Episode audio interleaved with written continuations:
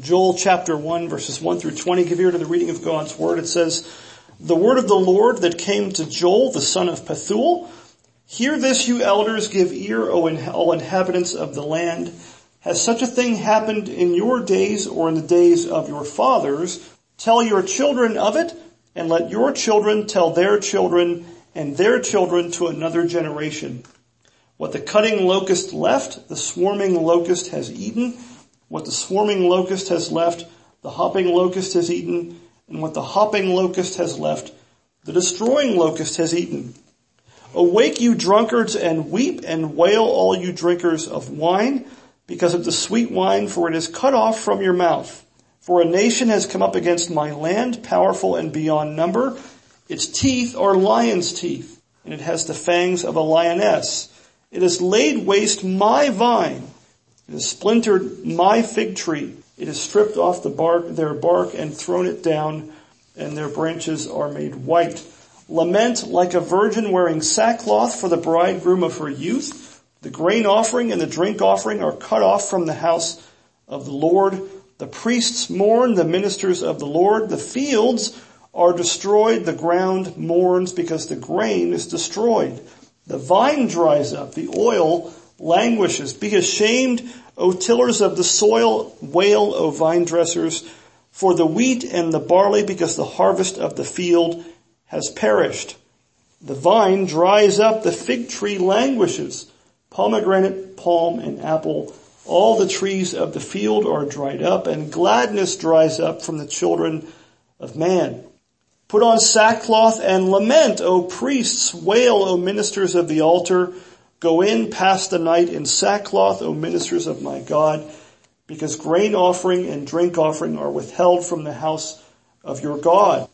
Consecrate a fast, call a solemn assembly, gather the elders and all the inhabitants of the land to the house of the Lord your God and cry out to the Lord. Alas for the day, for the day of the Lord is near. And as a destruction from the Almighty it comes. Is not the food cut off before our eyes, joy and gladness from the house of our God. The seed shrivels under the clods. The storehouses are desolate. The granaries are torn down because the grain, the grain has dried up. How the, how the beasts groan, the herds of cattle are perplexed because there is no pasture for them. Even the flocks of sheep suffer.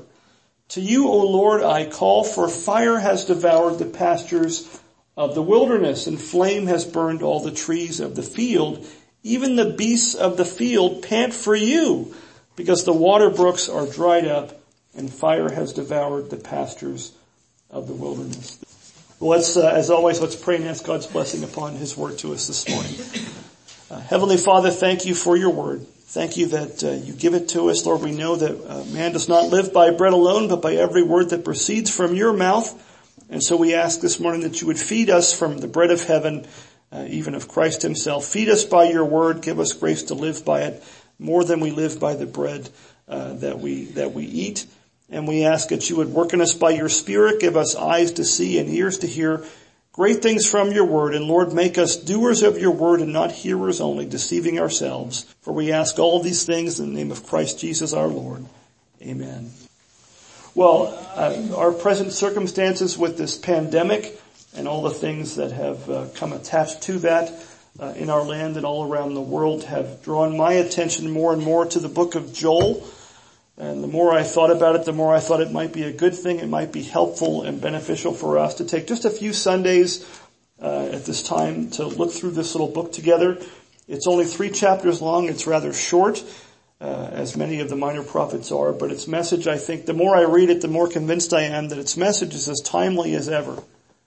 That as timely as it was in Joel's day, it's no less timely for us as well. Now, the, the prophecy of Joel, it's one of the books of the Old Testament that's uh, often grouped into a section called the minor prophets. You may be familiar with that, you may not. They're called minor uh, minor prophets not because their message is somehow less important than the major prophets, which are you know, Isaiah, Jeremiah, Ezekiel, Daniel, the, those, those prophets, uh, their message is not less important than those major prophets, but uh, their message rather is, is just shorter in length. The reason they're called minor prophets is, is just because their books are shorter. And so when you read Isaiah with 66 chapters and you read Joel with just three, that's all it means is it's a shorter book. And so uh, this message is just as important as uh, those of prophets like Isaiah and Ezekiel. Now, in, in, a lot of ways, if you read through all of them, if you read through the minor prophets as well as the major prophets, what you'll notice is in a, in a lot of ways, despite the length and the brevity of one to the other, their message is pretty much the same. It might be condensed in some ways. It's more concise in the minor prophets, but their messages tend to be the same. They tend to warn the people, either of Judah or Israel, of God's impending judgment. And uh, it, many times they, it warns them of God judging for wickedness and idolatry in the land.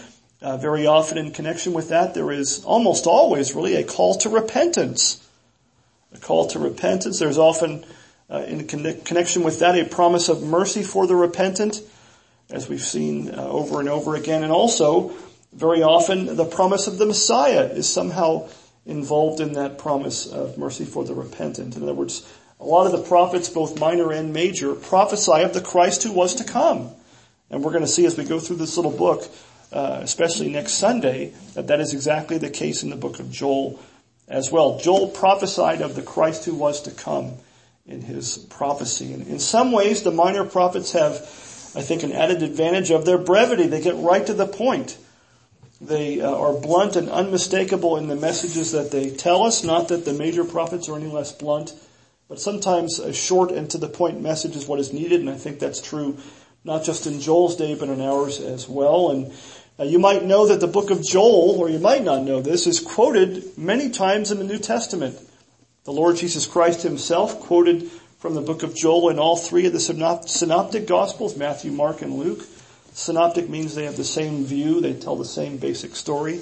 And so each one of them, uh, Jesus quotes uh, from at some point the book of Joel. The apostle Peter in the book of Acts on Acts chapter 2, the day of Pentecost, that great sermon on that day in Acts chapter 2, he quotes Joel as well. And then finally Paul in the uh, very chapter that Rob mentioned in his reading this morning, Romans chapter 10 verse 13, Paul quotes from Joel chapter 2. So uh, the apostles and Jesus himself uh, viewed Joel as holy scripture and so should we. They viewed not only Joel as scripture, they, they applied Joel's message to their own day. Many, many hundreds of years after Joel, uh, after Joel first uh, gave this prophecy or God gave it through Joel. And so Joel was inspired scripture. It still has abiding authority and relevance for the church today, even our own church in this day. And that being the case, it's uh, well worth our time and attention. May God be pleased to use His word even in the book of Joel in our lives to work in us what's well pleasing in His sight that we might, again, as we've just prayed, not be, not just hearers only, but doers of the word. Well, the first thing that we see in our text this morning I think is a call, the prophet calls upon the people to remember, and to listen and to remember. It's the first thing he tells them, to listen and to remember the circumstances that they were undergoing and experiencing at their time had never been seen before. No one had ever seen anything like this before. And as I said a few Sundays ago, the opening words of this particular chapter remind us and reminds me in some way of this whole pandemic and all the things that have happened, the way things have, you know, in some ways our whole country has been shut down in a lot of ways. And it reminds me of these opening words in verses 1 through 3. Look there, Joel 1, 1 through 3. It says, the word of the Lord that came to Joel, the son of Pethuel, and he says, Hear this, you elders, give ear, all inhabitants of the land. And here it is. Has such a thing happened in your days or in the days of your fathers? And remember the first group he, he, he says here is the elders. Has such a thing happened in your days or even in the days of your fathers, the fathers of the elders, a previous generation, had they ever seen something like this? He says, tell your children of it and let your children tell their children and their children to another generation. So he's saying, listen up, you know, wake up, think about this. Have you ever seen anything like this in your life? Has your, have your fathers before you ever seen anything like this in all their lives? And what's the expected answer there? No, they hadn't. And so he tells them, not just that, like, this should get your attention, he's saying. You've, you've never seen, we have never seen anything like this before. It should get our attention. And then he says, we shouldn't forget. He says, tell your children, let them tell their children, and let their children tell their own children after them. We, sh- we don't want to forget this. This is important, something we should pay attention to. And so, the first thing that Joel does, and, and like any prophet or apostle does in scripture, is establish uh, the source of the authority of his message. You know, you might, you might think that maybe the people that got this prophecy might have thought, well, why should we listen to Joel? Who's Joel? Who is, who's his father, Pethuel? Why should we care what he has to say? So he says that it was the word of the Lord that came to him. This isn't, if it were just Joel or, or just me or anyone else saying this, we could just disregard it. Joel, the source of authority was not Joel. It was the fact that it was the word of the Lord that was given through him. Who was speaking when Joel was speaking in this, in this particular case? As the prophet, he was speaking God's word. It was God speaking through him. And so they were to pay attention to it as the word of God, and so we are to do even today. A prophet is a spokesman for God. A prophet is God's messenger or God's ambassador. His message is not his own, but it's the message of the Lord himself. And so Joel wastes no time in making this known right away.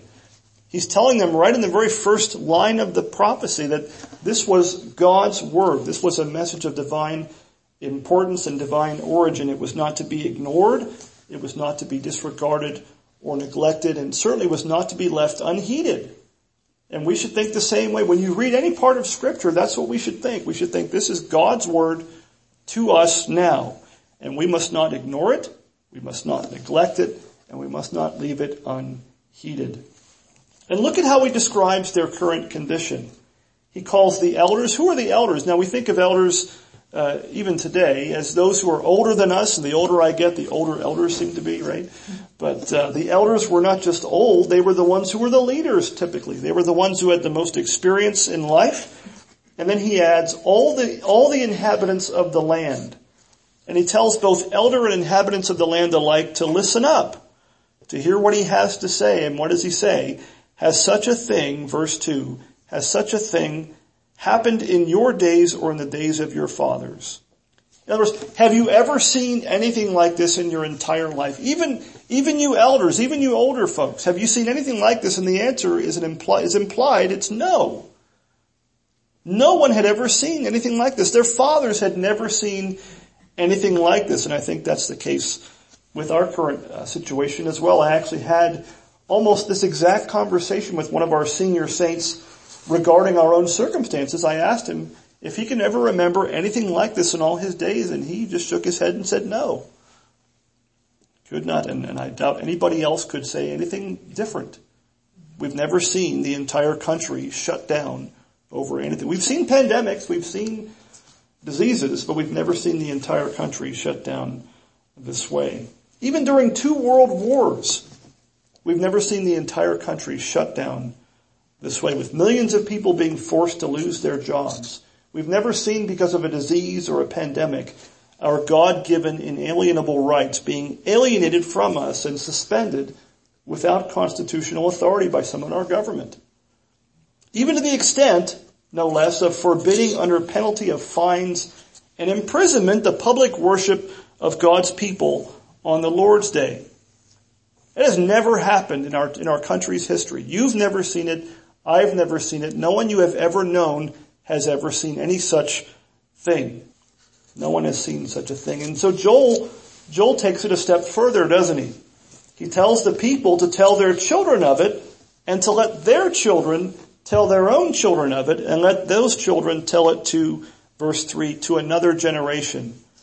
What's the point? The point is they weren't to forget. They weren't to forget. And they must make sure that the following generations, multiple generations, not forget either. And why is that? We don't want our children, we shouldn't want our children or even our grandchildren or great grandchildren to have to learn the hard way the things that we learn. No one should want that. We, we all want, we should all want our children to, to do better than us, to have it better than us. We should want the generations to follow to, we should be willing to suffer so that they might not. And that's what he's saying. He's saying never forget. Don't forget these things. Wake up, see these things, realize how, how distinct this is, how different this is, how remarkable this is, this God, this judgment from God, and make sure the following generations remember it so that they might not make the same mistakes uh, that we do. You've probably heard the saying, most of you have, something along the lines of those who don't know their history are doomed to repeat it. And I think that lesson has played itself out in real time throughout history, even in our country. You think of, think of Pearl Harbor in World War II. The sneak attack. And what was the cry after that? Never forget. Uh, what, what was the point? Don't leave ourselves open to that kind of attack again. Don't make the same foolish mistakes that were made that cost so many of our military their lives. Think of the events of 9-11, the attack uh, back in 2001.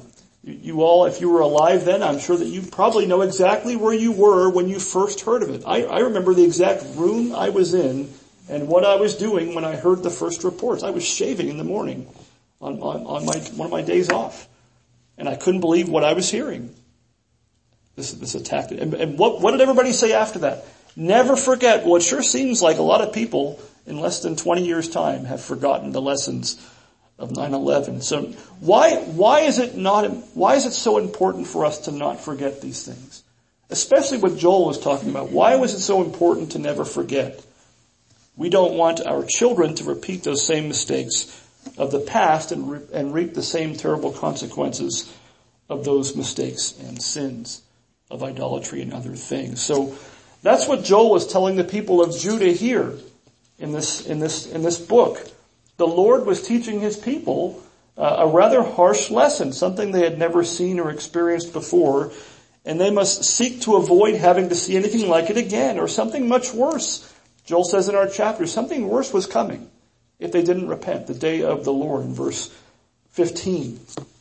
Now what was what was the calamity that Joel spoke of that they had never seen before, that had come from the hand of the Lord. This was not just some accident or chance circumstance that happened. Look at verse 4. He says, what the cutting locust left, the swarming locust had eaten. What the swarming locust left, the hopping locust uh, has eaten. And what the hopping locust left, the destroying locust has eaten. And so what, what happened was we can hardly imagine this in our own land, but swarms of locusts, probably of different kinds or possibly even the same locusts. Some have said that it was the same locust swarm under various stages of development, you know, before they could fly, they're hopping and whatnot. We don't know which one of those is the case, but either way, it was like wave upon wave of different locusts came, and what the one left behind, the others behind it destroyed. So it's just wave upon wave of destruction in the land. They ate and destroyed everything. They devoured all of the harvest so that nothing was left. And so what you had in Judah was a severe drought and a severe famine. It affected everything. No aspect of life, as we're going to see in this chapter, was left unaffected or untouched. Even the religion of Israel in the temple was affected greatly by this. No, no aspect of their national life was left untouched by this plague. And, and the next thing we see coming after that is a call to lamentation in verses 5 through 13. Really, most of the rest of the chapter is a call not just to hear and remember, but a call to lament, a call to cry out uh, in this prophecy here in chapter 1. In many ways, uh, this call to the various people in Judah to lament their condition, it's kind of a, a not so veiled uh, rebuke at their hardness of heart. You know, you would think, you know, let's, let's, you know, go back in the Wayback Machine and pretend that we're watching this, that we're seeing what's happening. You would think that wailing and mourning and lamenting would be just the most natural thing in the world for people to do, but apparently they weren't doing it. They might have been upset about it, but were they grieving before God? Did they, did they recognize it as God's hand of chastisement upon them? Apparently they did not. And so I think his call on all these people to, to lament was a, was kind of a rebuke at the fact that they weren't doing it already. It's like as if the prophet was saying, what does it take to get your attention? What does God have to do to wake you up? And I can't help but think that's what's going on in our own country today as well. Notice the rather different kinds of people that he addresses here in the chapter in verse 5, Joel, the Lord says through Joel, he says, awake you what? Awake you drunkards and wail all you drinkers of wine. Then he addresses the tillers of the soil and the vine dressers. In other words, the farmers and the vineyard owners. So you've got the drunkards who are doing nothing productive. They're, you know, probably asleep on the curb somewhere in the gutter. And then you have people that are hard at work, just trying to make their living, the farmers and the vineyard owners. And then he calls upon the priests and the ministers of the altar in verse 13. So everybody from the drunkard to the hardworking farmer to the religious leaders of the people are receiving a wake up call here.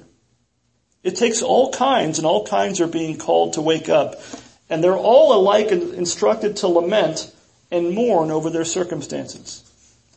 Not just be upset about it. They, no doubt they were all upset about things, but they were called upon to lament and mourn over them.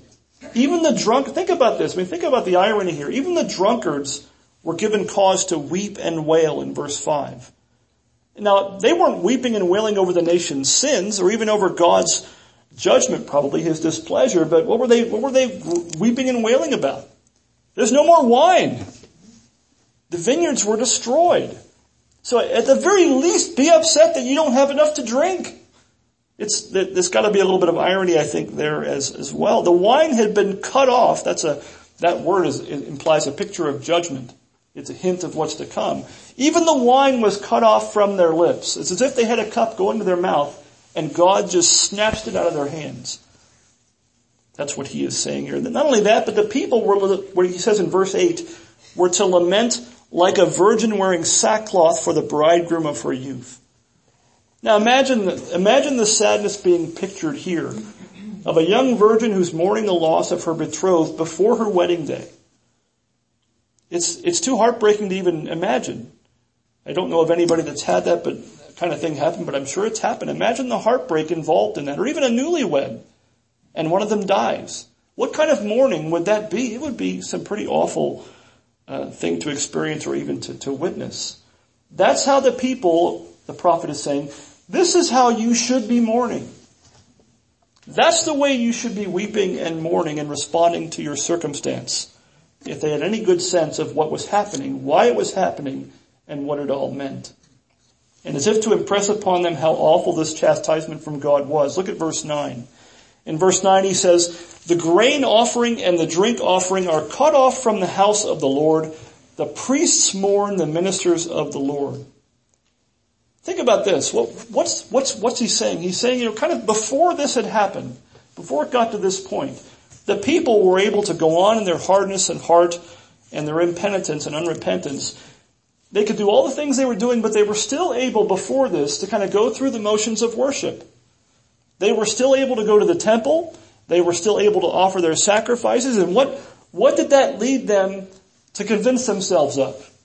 They kind of told themselves, I think the implication is, everything's fine. God, God's okay with all of this because look, I did all the things I'm doing, but I still come to the temple. I still get to make my sacrifices and offerings. We still get to worship God. Check the box and it's all good. Well then what happened?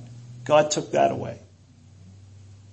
Doesn't that remind you of what's happening right now? That we're not gathered in the same room that so many of our members have to watch from home and sing from home. And it's a good thing we can do that, but in some ways, I can't help but see a similarity. God had removed, all but removed, the public worship of God from his people. If that didn't get their attention, I don't know what would. Now God's hand of chastisement had even cut off worship from among them. In his commentary on the book of Joel, John Calvin notes that this is, this is kind of the summary of what the prophet was sort of saying uh, so to speak. He says it's as if the prophet were saying, quote, why is it that you perceive not that God's fury is kindled against you? For surely except God had been most grievously offended, he would have at least have had some regard for his own worship. He would not have suffered his temple to remain without sacrifices. It's like a last resort, Calvin is saying.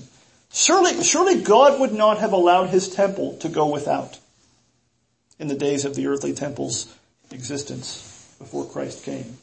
God certainly would not have done that for no reason. Calvin goes on to point out that grain offerings and drink offerings were offered daily, every day in the temple. They were an, a, a, an important part of the daily goings on of, of worship in God's temple. And so for those things to be withheld, for the grain offerings and the drink offerings were to be, to be withheld, he says it was quote, doubtless meant to show that the worship of God was nearly abolished. If those daily offerings were done away with, almost nothing was happening. You know, it, it, it kind of reminds me of these shots you see on the news of the, of the LA freeways the only time in your whole life you'll ever see the freeways empty in Los Angeles and no traffic or, or the square in Times Square and no one's walking around. It's like, that's the temple at this time. All of a sudden there was nothing going on. There was nothing to do. There, were, there was nothing to offer. The priests mourned because their work was cut out from them. They had nothing they could do. And brothers and sisters, I have to ask, should we not see something similar in our own circumstances today? Look at how the worship of God, to use Calvin's word, has nearly been abolished in our land by those in various levels of government. Surely many of them, I'm sure many of them have good intentions. They're not trying to harm churches. Some of them. I think some of them really believe that they're helping and trying to save lives and, and I, I commend them for that. But some of them have openly shown themselves to be hostile to the Christian faith. And all it took was the opportunity of a crisis for them to show their true colors I think we're seeing what really is in the hearts of some in our government as well as others right now. Now think about this, the Lord's Supper. The Lord's Supper, now the Lord's Supper is something that this reminds me of because what, is, what does he say was withheld? Grain offering and drink offering being cut off or withheld from the house of God. Even joy and gladness being cut off from the house of our God. it can't help for me to, but remind me of the Lord's Supper. Now the Lord's Supper is not an offering. We are not Roman Catholics. It is not a sacrifice. It is not a reoffering of a sacrifice. We do not believe it's that. It is a, it is a sacrament. It is a covenantal meal. Uh, but it does certainly involve wine and grain, to say the least. It involves the fruit of the vine. It involves bread or grain. It involves joy and gladness. And those things cannot be celebrated virtually. Why is it? It requires the gathered church. You could really say worship requires the gathered church.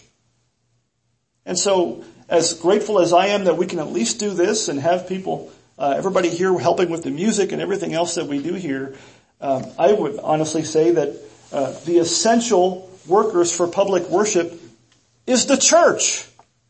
All of the church gathered. Every member is an essential part of the gathered worship of God's church. And the very fact that we cannot observe the Lord's Supper without the church being gathered should show to those above us in government this has to change.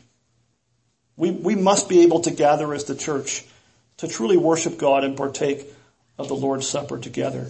There's only so much that we can do virtually and online. I'm grateful for it. It's not nothing. It's not much, but it's not nothing. And I thank God that we can do this, at least this much. But it does grieve me, and I'm sure it grieves all of you that we are not all gathered here together in person on this Lord's Day for worship. I'm sure it grieves a lot of us as well that as it should. May God in His mercy enable us by His grace to, to be able to gather together in person and worship soon. And I can't help but think we're going to have quite the full house. Nobody's going to miss that Sunday and, and there'll be some serious celebration when that happens. I look forward to that and pray to God that it might be soon. But in the meantime, should this situation not serve as a wake up call of sorts for us? as the church in our land today. You know, remarkably, I've seen, uh, I'm still shocked that I've seen people say things like this, but I've seen even Reformed Christians, even graduates from solid Reformed seminaries, online denying that this pandemic could possibly be God's punishment for wickedness. They were aghast that anybody would possibly suggest such a thing.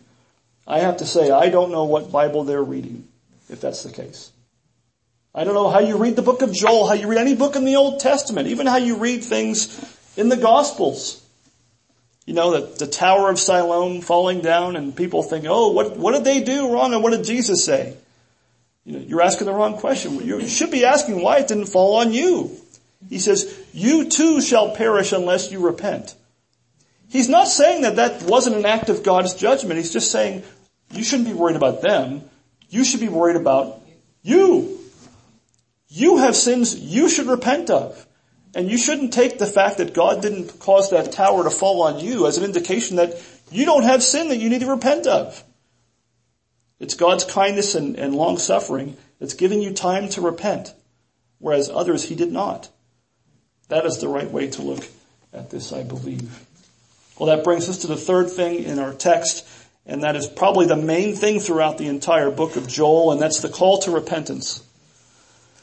Something we don't often hear in, in many churches today, but we should, and certainly if you're reading the books of the Old Testament and the prophets, you'll see it and hear it quite a bit. And that was the most needful thing in Joel's day, and it's still the most needful thing in our own day as well. Lamenting and mourning is a good start. And you're not going to repent probably without that, but it's not enough. Sackcloth and even fasting are meaningless apart from prayer, sincere prayer and repentance. All the outward trappings, you could put sackcloth on. You could even fast and, you know, make your face long and, and make it obvious to everybody that you're fasting, but unless we are praying and repenting before God, it doesn't do anything. Look at verse 14. Joel says, consecrate a fast, call a solemn assembly, gather the elders and all the inhabitants of the land to the house of the Lord your God and cry out to the Lord. Everyone was to fast and gather together for a solemn assembly. What we need is not the church scattered, but gathered in prayer. I think that was the message in Joel's day, and I think that's the message in our day as, as well. They were to gather where? To the house of the Lord and their, their God, and to cry out to God the Lord in prayer. What does David say in Psalm 51 verses 16 through 17? He says, For you will not delight in sacrifice, or I would give it.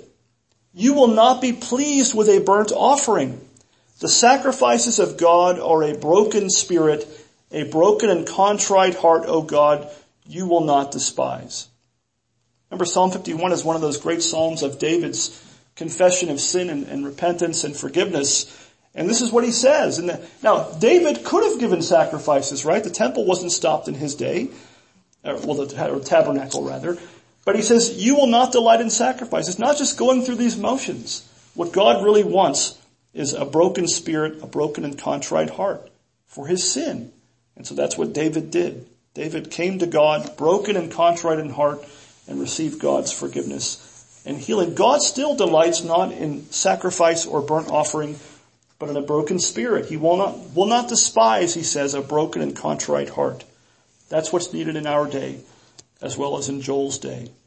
And in verse 15, God warns the people through his prophet that something worse than that locust plague was on its way.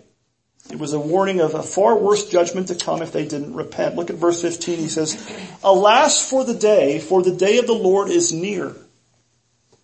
And as destruction from the Almighty it comes. The day of the Lord's judgment had not yet come in full, but it was near.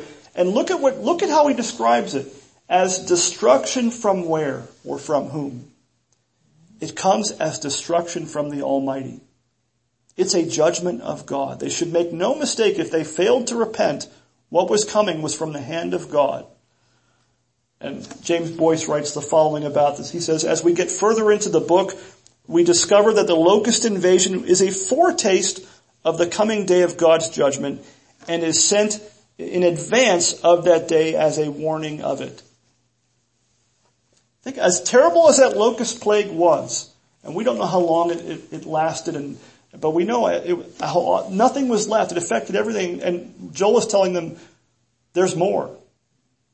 This is a warning. As bad as this is, this is a warning. If you don't repent, God will send something much, much worse. We should view God's chastisements, uh, and I'm not saying ours is as bad as it was in Joel's day, but it's it's got some similarities, but God's, ju- God's chastisements and temporal judgments, we should view them as hints and warnings of the day of judgment that is to come when Christ returns in glory. These things should remind us that God is the just judge of all the earth and one day we all must stand before him on that great day. Paul says in 2 Corinthians 5 verse 10, he says, for we must all appear before the judgment seat of Christ so that each one may receive what is due for what he has done in the body, whether good or evil. There is a judgment coming, and the judge of all the earth will do right. Not only that, but look at verses 18 through 20 there. Joel says, the beasts groan because of a lack of pasture. Verse 18. They pant or cry for God. Not only should the people at least show some pity for the sake of the animals, think about that. It's kind of what he's saying. He's like, if nothing else, look at your animals. Look how destitute these innocent animals are. They've done nothing wrong, but they're suffering for your sins and mine. But he also adds that those beasts, he's, he's kind of saying those, your beasts, your cattle, your sheep, they put you to shame. Why? Because they at least groan and cry out to God in their own silent way, their own, you know, unintelligent way, they at least cried out in some ways. It says panting and, and but the King James says they cry to God. Now, he's not saying they literally prayed, but he's saying in some ways their groaning and their panting and crying was to God for their, for their sustenance. They looked to God for, to sustain them. And he's saying that in a, in a manner of speaking, they put the people to shame because the people hadn't done that yet. Even the animals cried out to God before the people did. And Joel himself, the prophet, determines that even if no one else listened no one else cried out to God in prayer and repentance, he himself was at least going to do that. Even if the only others who did so with him were the beasts of the field, he says in verse 19, to you, O Lord, I call or cry. By God's grace, may we be of a similar mind and heart as the prophet Joel was here in our text. May we in our own day hear and give ear to the message of the, of the prophet. May we awaken from our stupor and wail. May we lament our sin and misery. May we be ashamed at seeing God's chastisement and cry out to the Lord together. That's, that's what's needed in our day more than anything else. May we as believers in Christ go beyond mere mourning over our present misery and lack and mourn much more over our own sin and the sins of our land for which God has sent judgment. May we cry out to God for mercy, for repentance, and for revival, and for forgiveness, and for healing. Now, as, as hard as chapter one is to read, I'm going to steal away into chapter two just a bit, a hint towards what's coming next week. But, you know, God, God does not bid us to cry out to Him in prayer for nothing. He does not call us to repent for nothing does he? He does not, he does not enjoy our misery. He does not enjoy chastising his people. He stands ready to hear and answer. That's why he tells us to pray. We're just too slow to pray sometimes. Look at the very next chapter in Joel verse, Joel chapter 2 verses 12 through 14. And I hope this is encouraging to you. He says, yet even now, he's saying, even after all this, as bad as it has gotten, as awful as things have been. Yet even now declares the Lord, return to me with all your heart, with fasting, with weeping, and with mourning, and rend your hearts and not your garments. Return to the Lord your God, and why is that? For he is gracious and merciful, slow to anger, and abounding in steadfast love, and he relents over disaster. Who knows whether he, whether he will not turn and relent and leave a blessing behind him, a grain offering and a drink offering for the Lord your God. What, what did the prophet say two or three times before that in chapter one? What had been cut off from the temple, from the house of God? Grain offerings and drink offerings. He's saying God may leave a blessing behind and even restore the grain offerings and the drink offerings for the Lord your God. So we must repent and return to our God. And why, why should we do that? What, what is the encouragement to us to do just that? He says why, right there in verse 13. Why, why should we return and repent and return to our God? Because he is gracious and merciful, slow to anger, and abounding in steadfast love. And he relents over disaster. It is God's kindness, the Bible says, that leads us to repentance. So let us take heed to the word of our God. Let's lament and pray and turn back to Him knowing that He really is gracious and merciful and slow to anger and abounding in steadfast love in Jesus Christ. And He really does relent over disaster. Who knows, but as, as the prophet says, He might turn and relent and leave a blessing behind Him, even that you and I might have something to offer the Lord our God and that we might be able to very soon, Lord willing, gather together and celebrate the Lord's Supper together. Amen. Let's, let's pray.